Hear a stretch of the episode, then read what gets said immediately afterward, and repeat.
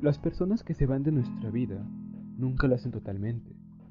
Siguen viviendo en canciones, en sonidos, en olores, en recuerdos, sensaciones, en lugares, en momentos, en un baile, un pasatiempo, en sabores y colores, en la ropa, en cartas y letras, en papeles, en la lluvia, en la luna, en abrazos y sonrisas, sentimientos y promesas. Las personas que se van de nuestra vida nunca se van, solo se disfrazan para que las podamos extrañar.